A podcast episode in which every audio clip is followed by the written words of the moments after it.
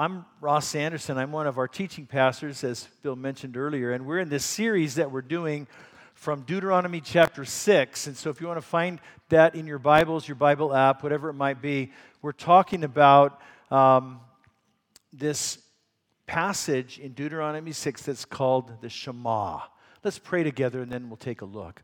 Father, thank you so much for your love for us, and you have demonstrated that in so many ways practical ways, in uh, eternal ways. Father, you keep showing us, you keep loving us, you keep uh, providing for us, moving on our behalf. Thank you so much, God. Today we want to love you. We want to we want to figure out how to love you back. We want to ask your Holy Spirit to move in our hearts, to move in us so that our love for you is real, it's complete, it's it's solid. And to help us to grow in that today as you calling us, Father, into this relationship with you.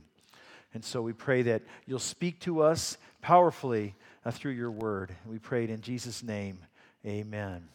Amen. So, I, I, what I want to do is begin. I want to ask you a question. When you think of the word love, what pops in your mind first? What's the very first thing you think? When you think of the word love, maybe it's a hobby that you have, like the way the weather has been this whole last week up till today, um, with these beautiful sunny fall days the very first thing I think of is like, man, I, I just got to get out and ride my bike.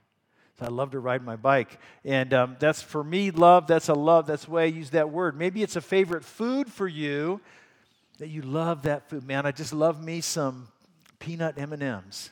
Okay, so or maybe it, you think about a sports team or a sport that you love, or maybe a video game that you just love and you love the, the story and the world scene that's been created in that game. Or, or maybe it's a warm, fuzzy feeling of romance that you feel like after that first date and you're going, wow, you know. And, or maybe it's how you feel about your children.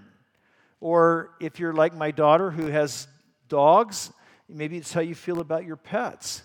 I love my kids. I, I don't love my granddogs in quite the same way, but she does, you know. So the word love has so many different connotations in the English language. It's such a broad word that we use it to talk about a passion that we might have for a person or for a thing. It's a word that expresses all of our emotions of tenderness and, and affection and devotion in our culture. It's sometimes we look at it as an emotion that can be turned on or turned off or manipulated by different circumstances or different people in our lives. The English word is so broad that it touches so many of our basic experiences in life but what I want to do today is look at what this word means in the Hebrew language that the Old Testament was written in. And we'll see there's some parallels to our common language today. There's some things that might be a little bit different as well. Um, the word in Hebrew is the word ahava. And it's more than just a feeling or emotion, although that's part of it. But it's also deeply connected with action. So, at the heart of this word is the core root of the word is to, the word to give. And so, literally, it means to give oneself in some way to somebody else. And so, this kind of love, you can see that's more than just a feeling or an emotion. Love is not just something that you feel, but it's something that you give, something that you do. And so, if you have your Bibles open or your Bible app open to Deuteronomy chapter 6, in recent weeks, we've been studying this powerful, formative Jewish prayer called the Shema. It's a prayer that has been faithfully recited by thousands of Jewish believers every morning, every evening for hundreds, even for thousands of years. It's part of the pattern of their cultural life together. It's a prayer that declares your devotion to God. And it, it kind of starts with who God is and his character and his nature. And then it tells us how we respond to God and how we maintain an intimate relationship with this eternal being that we worship.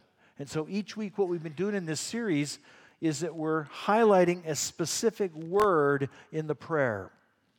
Today's the third out of six words that we're looking at. We're looking at the word love, or in Hebrew again, ahava. Let's look at Deuteronomy chapter 6. Listen, O Israel, the Lord is our God, the Lord alone. And you must love the Lord your God with all your heart, all your soul, all your strength. So these are the words that we're looking at. We first looked at the word listen. What does it mean that God listens to us and that we listen to God? Then we looked at the word the Lord, the Lord our God. What kind of a being is he? And today we're looking at the first part of our response. He says, based on who he is, we want to love the Lord our God. We're called to love him. So I want to unpack a little bit of the depth and the richness of what that word means today. So the first thing, as we explore this, we're, we're going to see that it means how God loves us, that it means how we love God in return, and also, as a corollary to that, how we love people around us as well. And so, to begin with, as we think about God's love for us, I want you to understand that God is love and that He created us in His image so that we can love. Last week we looked at, at the nature of God, the, the one and only true God, this God who's eternal, who is supreme. And as we dig in deeper on his nature and on his character, we, it's not very far that you go in the Bible before you discover this that God is love. This is the essential quality of his character that's defined. God is love. What does that mean? We're going to see, but throughout the Bible, then if this is his basic character, then the Bible's going to show us over and over again what genuine love looks like when we look at what God looks like. Now, we're going to see it explained. We're going to hear it, you know, in the words of the Bible. But more importantly, we're also going to see his love on display in how he's acted for his people, in his covenant relationship with us, in his constant protection and guidance of his people, in how God did mighty works of power on their behalf. We see it in God's forgiveness of his people and his long suffering patience with us. But God always demonstrates in his actions that his essential nature is love. Now, that, that's important because it helps us understand something that's really fundamental in this, and that is that, that God did not love the Israelites because they earned it. He didn't love them because they were so worthy of it or because they had done so many things to, to just win his affection for them. He did love them, he had affection for them, but he loved them. His love originated from who he is, not from who they are, right? That's so important because sometimes we approach God and we think, Am I worthy of God's love? Have I done enough? Am I good enough for God's love? Well, no, God's love doesn't originate in you, it originates in Himself, and it originates not in who He is, but who He always has been. And so God's love never changes, it's eternal because this is who he's always been. So we see this in Jeremiah chapter 31. Long ago, the Lord said to Israel, I have loved you, my people, with an everlasting love. With unfailing love, I have drawn you to myself. An everlasting love, an unfailing love. So God's love is shown through his affection for his people, and it's affection that never ever wavers. It never ever fails. You know, I have to admit, I look at myself, I think about people that I love, and sometimes my affection for my kids wavers. Now, I'd like to think my love for them that doesn't change, but my affection for them sometimes does, depending on like how boneheaded they're being, right? Or, or what they're doing in their life. I have friends that I love my friends, but there's certain times that my affection for them can change if our, our paths like just drift apart or they've done something that I feel like was some kind of a betrayal or something like that. But but that's the difference in God's love and his affection for us is it's unfailing, it's never changing, it doesn't waver, it doesn't go up and down based on what you did or what you didn't do. But there's more to that because we said that, that this word love, this ahava, also means to give. So God's ahava is also an action. God eternally gives of himself to others, not just a sentiment, but central to his whole activity. So look at Deuteronomy chapter 4. It says, Because he loved your ancestors, he chose to bless their descendants, and he personally brought you out of Egypt with, great, with a great display of power. So, why did he rescue the Israelite ancestors from slavery in Egypt? Why? That was an expression of his love for them. Why does he bless those who follow? This because it's an expression of his love for us. And so, for all of this, I hope you realize number one thing here today is that God is a loving God, that He loves you, that He feels love for you, He feels kindness, affection, warmth for you, even passion for you. But He also gives love to us through His actions on our behalf. Okay, God is a loving God. This is how He expresses His love to us.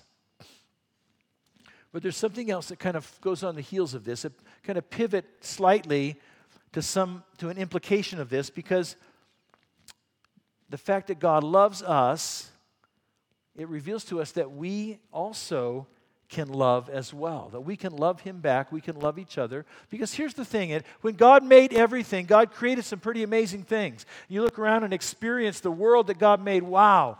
But you know what? The human beings are His most treasured masterpiece. We are unique in all of God's creation because Genesis chapter 1, verse 27 says, God created human beings in his image. Male and female created in his image means that we reflect, unlike any other thing that God made, we reflect in a special way the nature of God, what God is like. Doesn't mean we'll ever be God, but we are a mirror of some of God's attributes in the created world that He made. And so, what that means is because we're made in God's image, then if God is love, then we can love in a way that reflects His love. See, we're not robots. We don't, we don't have this, you know, in, in a incapacity. We're not mechanical. Every human being, even the most emotionally crippled human being, I believe, is capable of love at some level. Now, it may be stunted, it may be twisted, but it's capable of love. Even Stalin loved his own daughter. Now, I just think about myself. You know, I've never been accused of being too emotive. I grew up in a, from a culture, a cultural background that is not demonstrative emotionally. And so, and I also grew up in a family that was pretty emotionally stunted, pretty stuffed, buttoned up emotionally. And so, you know, as growing up, I never received much affection. I never had many affirmations of love as a kid, right? So this is the this is the uh, the cards I was dealt in my life. But even I have grown in my ability to show affection to people. To show, it took me a long time to, to be feel comfortable giving and receiving a hug. I know, right, like right now, that's kind of a weird thing, right? But it, it, took me a long time to be able to feel comfortable about just saying out loud to somebody, I love you. Someday I'll tell you the story of how God did that in me.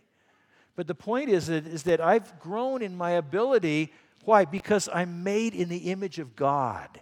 And in his image, we all have the capacity to love. And God's going to take that and he can make us love better and more as He works in our lives. So let me put it to you like this We're called to love God because He is the one true God, but we're able to love God because God made us in His image to reflect Him.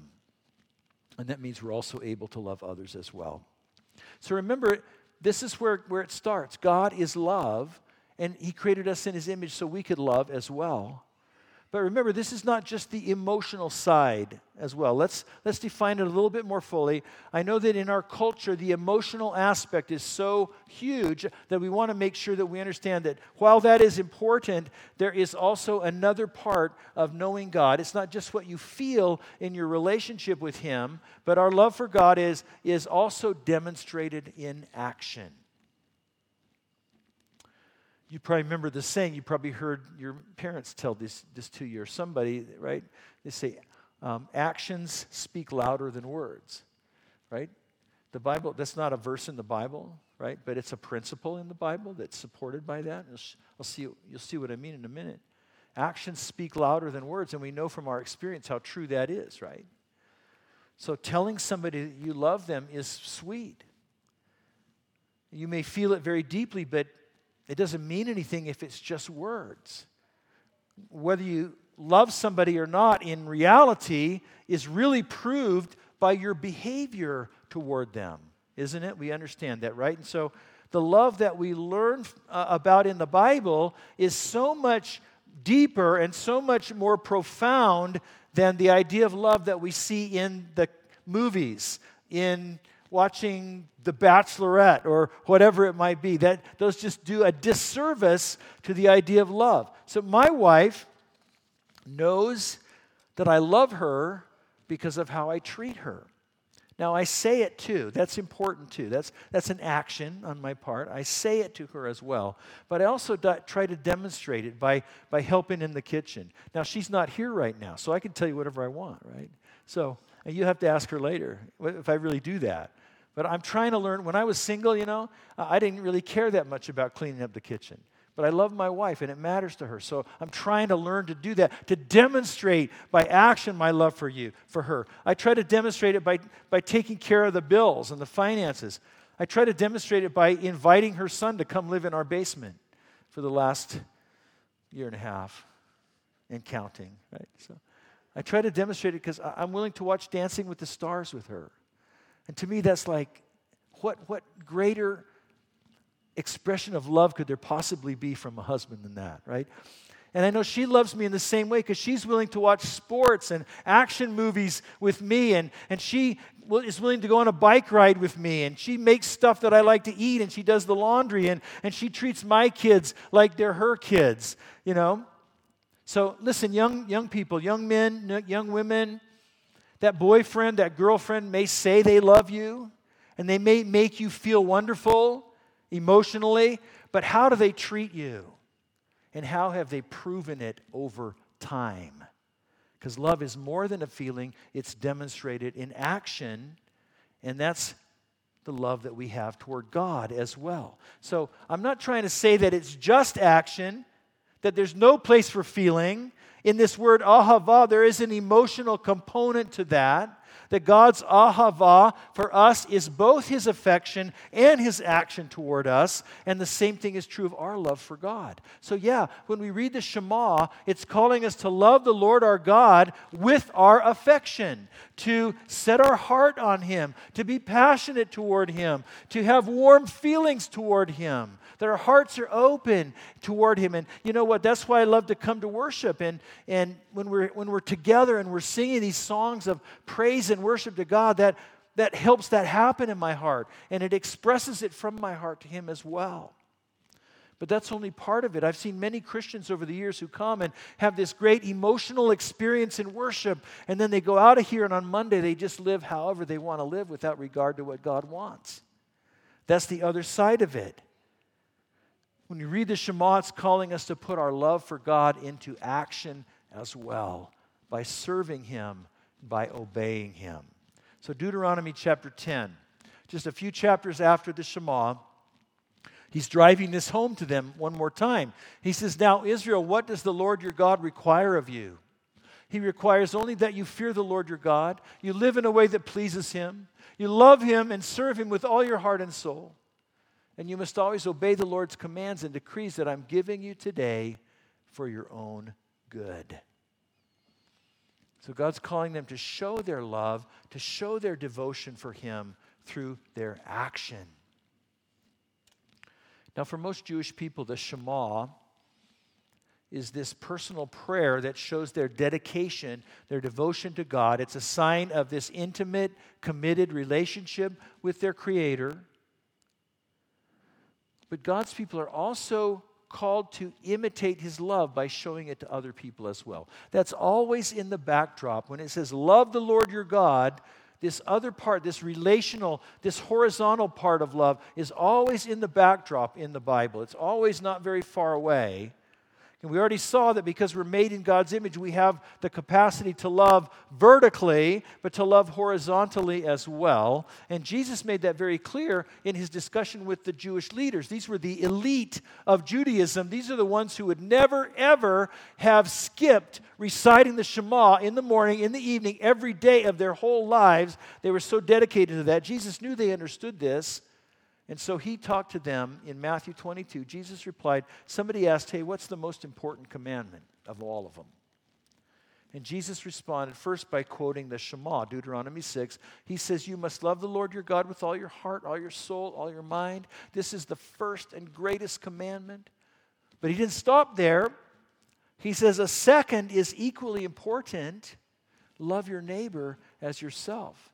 So Jesus is telling these guys who are really dedicated to God, they were like the cream of the crop in their culture. And he says, Yeah, you should love God with everything you've got.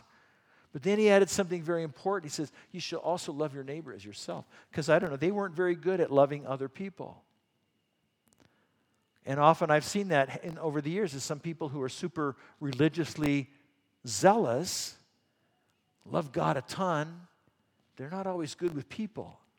Right? So Jesus is saying this second thing is really important to, as well. Love your neighbor as yourself. It, it kind of goes on the heels of the first. Now, I want you to think about that for a minute. If you think about it, we, we love ourselves a lot. If you look at the expression of that in our life, we're always making sure that what we want or need is taken care of, pretty much, right? Uh, most of the time, that's our default setting in our lives. We invest a lot in ourselves. We pay pretty close attention to our own wants and needs. I mean, even people who you look at them and say, man, they, they don't really like themselves very much, or they're people who have this kind of self hatred, they're still acting for their own best interests a lot, take, making sure they have what they want or need. It's just not very healthy how they do it. So Jesus says, Love your neighbor as yourself. Love your neighbor with all the same attention and care that you pay to yourself. And in fact, the Bible says you can say that you love God, but if you don't love other people, that claim is just empty. 1 John chapter 4, I'm not going to put it up there, I'm just going to read it for you. I'll paraphrase it for you. 1 John 4, verse 20 says, If somebody says, I love God, but hates a fellow believer, that person's a liar. He says, here's why. Because if we, if we don't love people that we can see, how can we love God who's, who's invisible? So he says these two things are completely interconnected with each other. You can't separate them. Loving God, loving others. If you don't love other people, that's pretty much evidence that you don't really love God either. So, how do we love God? Well, we're going to see how that works out in the next weeks as we finish this Shema. We're going to see what it means to love Him with our whole heart, our whole soul, our whole strength. So stay tuned. We see today, above everything else, that we love God by living our lives in a way that's pleasing to Him. And by the way, you find out what pleases God by reading His commands and His priorities in His Word in the Bible. And then we see that part of that is we love other people. We tell people about Jesus. We mentor our family and friends. We demonstrate love in practical action when people have real needs. He said that demonstrates our love for God. And so here's the underlying truth of this based on this word ahava. If we say we love God, but we don't follow Him, if we don't do anything about it, then we don't really love Him. It doesn't matter what you say. If you say you love God, but you don't obey Him, if you don't care about what God cares about, then any claim that you make about loving God is, is empty, no matter how you feel, no matter what you say, because biblically, actions speak louder than words. That's how our, our love for God takes shape. So, so here's this word ahava. It's got these two components. One is affection, one is action. That's how God loves us. That's how we love in, Him in return. That's how we love other people too affection and action together. And, and when I think about that, it makes me think of the most significant action that God took on our behalf to demonstrate his love for us, that God showed that he loves us in the very most costly way.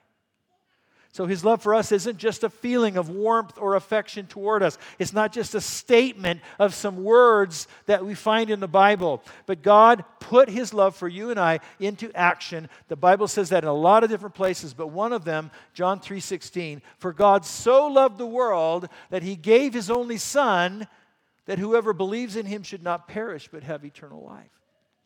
God loved in so deep a fashion that what he did, he gave. God so loved the world that he gave. Now, here's the backdrop of that in the biblical story. In the beginning, God created us for relationship with Him. He created us to experience His perfect love and then to love Him in return. But we chose to turn away from him, to disobey him. And through our very first parents, sin entered into the world. And that sin separates us from God. Romans chapter 3 says, All have sinned and fall short of God's glory. And so there's this chasm between us and God, and it's a chasm of our making. And if God is righteous and holy, then he has every right to bring judgment on those who disobey him and disregard his law and disrespect his character.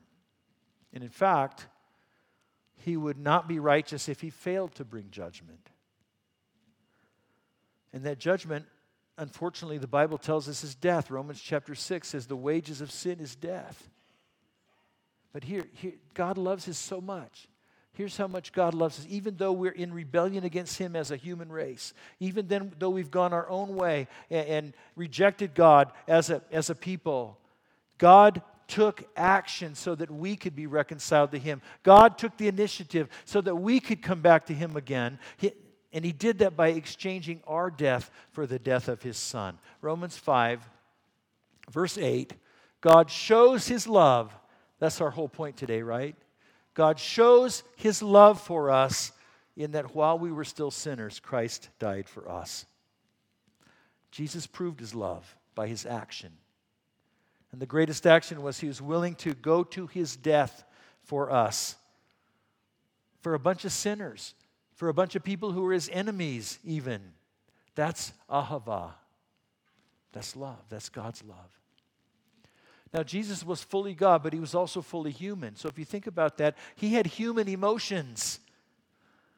Before he died, and as he went to the cross, the night before and the day of, the Bible reveals how much Jesus struggled with this decision. It was difficult. He was gripped with fear and anxiety. And he prayed to God God, if there's some other way, please let me out. Listen, what if at the last minute, Jesus had thought, you know, I'm not loving this. This is hard. This is painful. I hate what I'm going through. I hate what I'm feeling right now. I don't feel like doing this. What if Jesus had based his decision on his feelings alone? Well, there'd be no redemption for any of us. None of us would be forgiven of our sins. Every single one of us would be hopelessly doomed to hell because then Jesus would never have gone through with the cross. But see, he was more interested in doing the Father's will. He was more interested in showing his love for his Father by obeying his will than he was just following his feelings. And so that shows us that love is what a person chooses to do it's not just what a person feels. That's how God acted toward us. That's how we act toward others if we truly love them. And that's how we express our love for God as well. So, what I'm saying is that God loves us first so we can love Him back. God made us in His image. As the God who is love, He made us to reflect that character about Him so that we can love other people as well. Now, we'll never love them with the infinite, perfect, unfailing, eternal love that God has for us, but we're capable of loving them as well in some way that reflects this perfect love of God. Understanding, of course, that love is proven by what we do, not just what we feel what we do for God, what we do for people around us. And again, the greatest example, we can't escape this in the Bible. The greatest example is what Jesus has done for us when he took our sin upon himself on the cross and died there so that we could be right with God. In light of that today, I want to invite you to receive his love for yourself. He loves you. He proved it. Would you receive that? As you place your trust in Jesus and what He did for you, and as you entrust your life and your eternity to Him, then you'll be forgiven. Then you'll be made right with God in a new life that begins now and lasts for eternity. And I want to encourage every one of us that this is the kind of love that God wants to create in us, that He wants to cultivate and perfect in our lives a love for Him that reflects both our affection and our action. Let's pray together. Father, thank you so much for your goodness to us. Thank you that for your love. Uh, man, Father, we have, that's just so profound to think about the depth, the perfection of your love for us, everlasting love. Love that's unfailing. Even when we fail, your love doesn't fail. Even when we're up and down, your love is not up and down. Thank you. Thank you. Father, I hope that as your Holy Spirit works in us, every single one of us will walk out of here today knowing that we are loved, that I am someone loved by the infinite, perfect love of God. And Father, I pray you'll work in us to take that seed, that capacity for love that you planted in every single one of us, and draw it out. Purify it, enrich it. Give us your strength, God, your power within us to reflect that self giving, sacrificial love that we learned from you not just for people around us. That's good, Father. We want to have that love for you. We need, God, I recognize in my life there's so many things that, so many things I put above you, that I love more than you, that I have a passion for, that I have an affection for, that I, that I act on more than you, God.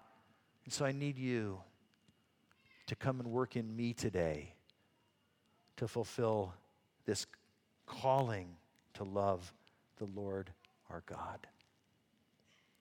Do that in us, we pray, in Jesus' name, for his honor and glory. Amen.